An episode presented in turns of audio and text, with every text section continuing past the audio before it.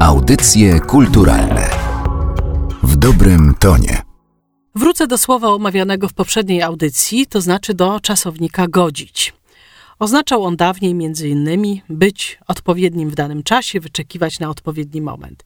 Dzisiaj sens związany z byciem odpowiednim obecny jest w takich użyciach tego wyrazu, jak na przykład nie godzi się kłamać, godzi się tak postępować i tak dalej. Tutaj godzi się, to znaczy godzi się coś robić, znaczy no, można coś robić właśnie ze względów moralnych. W ogóle wyrazy kontynuujące to dawne znaczenie godzić, które współcześnie mają związek z byciem odpowiednim, dotyczą spraw moralnych, takich jak godny czy godziwy. To było omawiane w poprzedniej audycji. Ale już inne słowa z tej rodziny przynoszą sens niekoniecznie związany z etyką. Jednym z nich jest pogoda. Pogoda na samym początku rozwoju naszego języka oznaczała właściwą porę, chwilę odpowiednią do robienia czegoś. Wyraźnie więc nawiązywała do czasownika godzić, a właściwie do pogodzić, od którego powstała, a który dawniej znaczył nadarzyć się, zdarzyć się. A więc właśnie godzić znaczyło być odpowiednim w jakimś czasie, wyczekiwać na jakiś moment, to pogodzić to było nadarzyć się, zdarzyć się, czyli zrobić coś w odpowiednim momencie. I właśnie pogoda była czymś, co może się zdarzyć, na co się czeka, bo tym jest ta właściwa pora. A ponieważ właściwą porą do prac w polu jest pora słoneczna i bez deszczu, to słowo pogoda stało się z czasem nazwą takiego właśnie okresu. Dlatego, gdy mówimy dzisiaj nie ma pogody, mamy na myśli brak słońca, wiatr, deszcz i tak dalej, a nie całkowity brak jakiejkolwiek aury.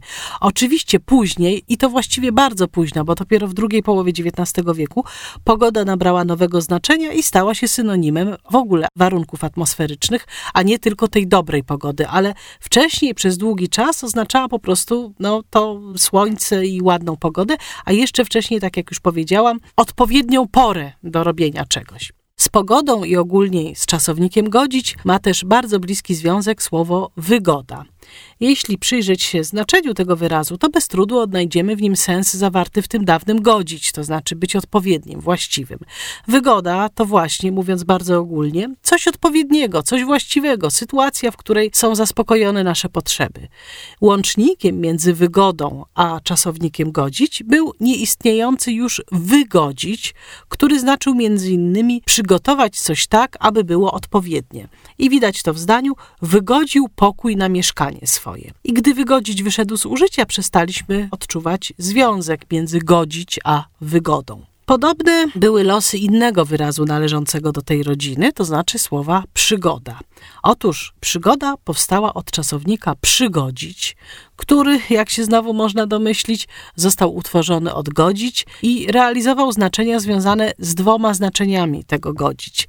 Inaczej mówiąc, tak jak godzić znaczyło, o czym nieustannie tutaj mówimy, po pierwsze być odpowiednim, a po drugie trafiać do celu, mierzyć, o tym mówiłam w poprzedniej audycji. Tak przygodzić miało też bardzo podobne dwa znaczenia. Znaczyło być pożytecznym i też przytrafić się. I właśnie do tego ostatniego znaczenia nawiązuje przygoda czyli do tego znaczenia przytrafić się. Przygoda początkowo była czymś, co się po prostu przytrafiło, co się zdarzyło. Dawniej nazywano w ten sposób raczej złe zdarzenia, jakieś nieszczęścia.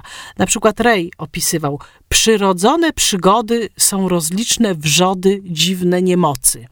Obecnie przygoda to jakieś niezwykłe zdarzenie, ale właśnie wydarzenie, czyli coś, co się jakby przytrafia w jakimś czasie, a więc ten związek zgodzenia w tym jego najdawniejszym sensie jednak no, do pewnego stopnia się zachował.